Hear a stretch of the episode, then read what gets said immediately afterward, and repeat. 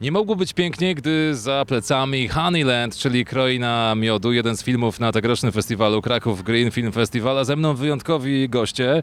E, Pan Tomasz Petryka, właściciel biznesu zwanego Młodem Słodzone oraz Michał Sutyniec, również pszczelarz. Witam panów, dobry wieczór.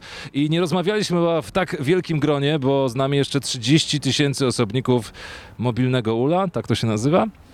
E, tak, rzeczywiście to są mieszkanki e, jednej z miejskich pasiek w Warszawie, których prowadzę dziewięć w tym momencie. To jest m.in. pasieka e, na, na dachu Teatru Wielkiego Opery Narodowej, to jest pasieka w Banku PKO SA, to jest pasieka, największa miejska pasieka w, prowadzona przez Fundację Peginigu w, Warszawie. Tak, jest tutaj 35 tysięcy osobników gatunku pszczoła miodna, Apis mellifera, jedyny owad, który zbiera, e, zbiera miód i e, w który możemy wykorzystywać. Słodki efekt pracy. Rozumiem, że przeszklone po to drzwiczki, po to byśmy mogli podglądać je właśnie w pracy.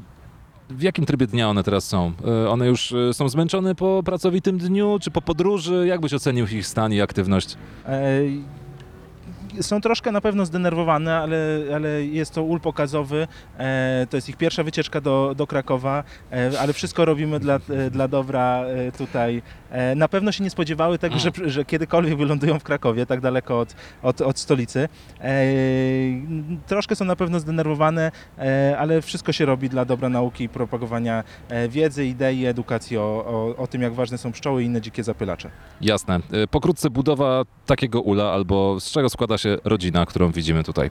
E, No rodzina składa się, to jest tak jakby je, jeden korpus, powinien być jeszcze drugi korpus. Tutaj na dole mamy e, rodnie, to jest e, takie słowo używane w żargonie pszczelarskim, to jest taka pszczela porodówka. Tu żyje królowa matka, tu żyją młode pszczoły, które opiekują się larwami pszczelimi, które za jakiś czas wygryzą się spod cienkiej warstwy wosku, przyjdą na świat i będą kolejnymi pokoleniami zapylaczy, które będą pracować, pracować na naszy, w naszych łąkach i ogrodach. Te akurat pszczoły, już zbliża się zima i one przeżyją aż do, aż do marca, kwietnia, gdzie ich głównym zadaniem na, na wiosnę będzie wychowywanie kolejnych pokoleń, tak że kiedy y, wiosna będzie pełna roz, rozkwitu, żeby pszczo, y, rodzina pszczela y, doszła do, do pełni siły. Taka rodzina pszczela składa się z trzech takich kast. Ta najważniejsza i najbardziej e, jakby e, budząca zainteresowanie wszystkich, e, wszystkich pytających, odwiedzających i entuzjastów pszczelarstwa, no to jest oczywiście królowa. Ona jest tylko jedna, ona zapewnia ciągłość, e, ciągłość rodziny pszczelej, jest najważniejsza e, w całej rodzinie, ale jednocześnie jest zakładniczką tej rodziny ze względu na to, że jest uzależniona od pszczół robotnic, bo one decydują o tym, jak długo ona będzie żyła, jak długo jest przydatna i jak, e, jak duże s- s- składa, jakby, jak, jak dobrze przy, przyczynia się do, do dobrostanu całej rodziny, bo y, jako jeden organizm y, rodziny pszczelej, e, inaczej, jako organizm, jako rodzina pszczela traktujemy wszystkie pszczoły, które znajdują się w ulu, ze względu na to, że tylko one razem są w stanie przeżyć e, trudniejsze dni. Pojedyncza pszczoła ginie bardzo szybko po opuszczeniu ula. Michał, słyszałem, że dopiero rozpoczynasz przygodę z pszczelarstwem, że nie jest tak długa, ale pewnie słyszysz to często od rodziny czy znajomych, którzy dowiedzieli się, o, jesteś pszczelarzem. Ile można z tego wycisnąć yy, i jak drogie jest to hobby jak bardzo angażujące? Jeżeli ktoś się nastawia na to, że zarobi na pszczelarstwie jako pszczelarz e, hobbysta, e, to się zdziwi. E, To będzie najdroższy miód w jego życiu. Natomiast myślę, że nie chodzi tutaj właśnie o pieniądze. Tu pszczelarstwo samo w sobie jest tak wciągające i ta świadomość, że e, pomaga się pszczołom, e, robi się coś pozytywnego. E, Myślę, że po to ludzie to robią. Tomek wcześniej wspominał, że pewnie takie pszczelarstwo, na którym można zarabiać, zaczyna się od powiedzmy 80 stopni, tak? jest Pe- minimalna ilość. tak. E, Natomiast e, pszczelarze tacy jak ja, którzy rozpoczynają, e, zaczynają od dwóch, czterech, sześciu rodzin i dla takiego początkującego pszczelarza to i tak jest bardzo dużo pracy, ponieważ taki przegląd ula em, początkującemu pszczelarzowi zajmuje wielokrotnie więcej czasu niż komuś, kto robi to jak Tomek od pokoleń tak naprawdę, tak? Tomku, e, oczywiście jesteście częścią ekosystemu, e, dbając o pszczoły. E, To niezwykle ważne zajęcie z ich i z waszej strony, więc dziękujemy za to. Chciałem tylko zapytać o zmiany klimatyczne, jak mogą wpłynąć twoim zdaniem na w ogóle na pszczelarstwo, bartnictwo i, i wszy- wszystkie gałęzi związane tak naprawdę z, ze pszczo- z pszczołami. Czy podniesienie temperatury już tak do brzegu, czy podniesienie temperatury tej średniej wpłynie na, no nie wiem, różnorodność, rodzaje pszczół, gatunki? E, czy to wpłynie na twoje zainteresowania? E, Na moje zainteresowanie na pewno nie wpłynie, ponieważ nie- sądzę, żeby coś było w stanie teraz w tym momencie mnie oderwać od pszczelarstwa. E, Wydaje mi się, że konsekwencją tego, że będzie wyższa temperatura, będzie, będą często występujące susze.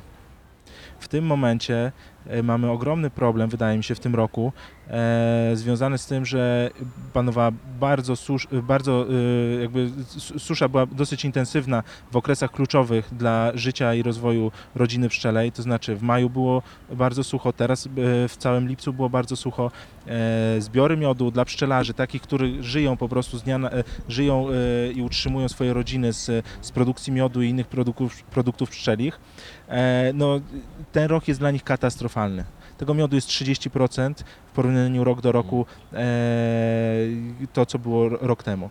E, 30% to jest niewystarczające na to, żeby pokryć koszty e, dojazdów, takich stałych na pasieki, przewożenia pasiek e, i, i koszty zakarmienia rodzin pszczelich i, e, i, i ich wyleczenia.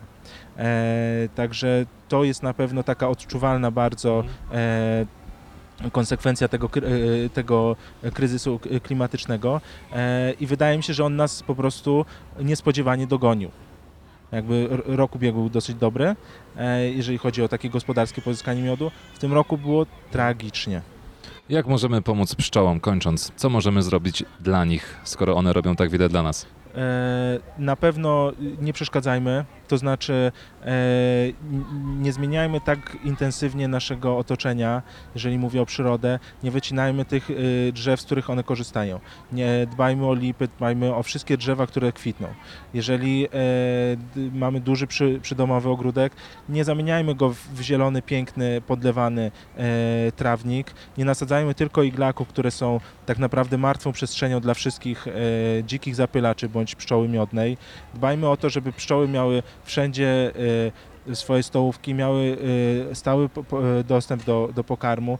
E, dbajmy o, o nasadzenia. E, idźmy do, do naszego pracodawcy. Za, za, z, mm, e, zachęćmy go do tego, żeby zainwestował w łąkę kwietną. Może gdzieś y, na terenie y, takim wiejskim potrzeba jest jakiegoś nasadzenia, może jakaś łąka kwietna, może jakieś maki, może, może tam, gdzie y, są wysokie, wysokie du, duże obszary rolnicze, które są y, y, jakby pustyniami takimi y, żywnościowymi dla, dla dzikich zapylaczy, może tam niech pojawi się coś, co, co, co będzie taką naturalną stołówką dla, dla dzikich, dzikich zapylaczy i dla pszczół. Bardzo dziękuję za owocną rozmowę, która mam nadzieję zmieni coś w postrzeganiu tych bardzo pożytecznych stworzeń. Pozdrawiamy z dużą rodziną prosto z miasteczka festiwalowego. Tomek i Michał byli z nami. Dzięki bardzo i dobrego seansu. Honeyland, widzieliście Honeyland? Oczywiście magiczny film. Oczywiście podstawa, jeśli chodzi o pszczelarzy.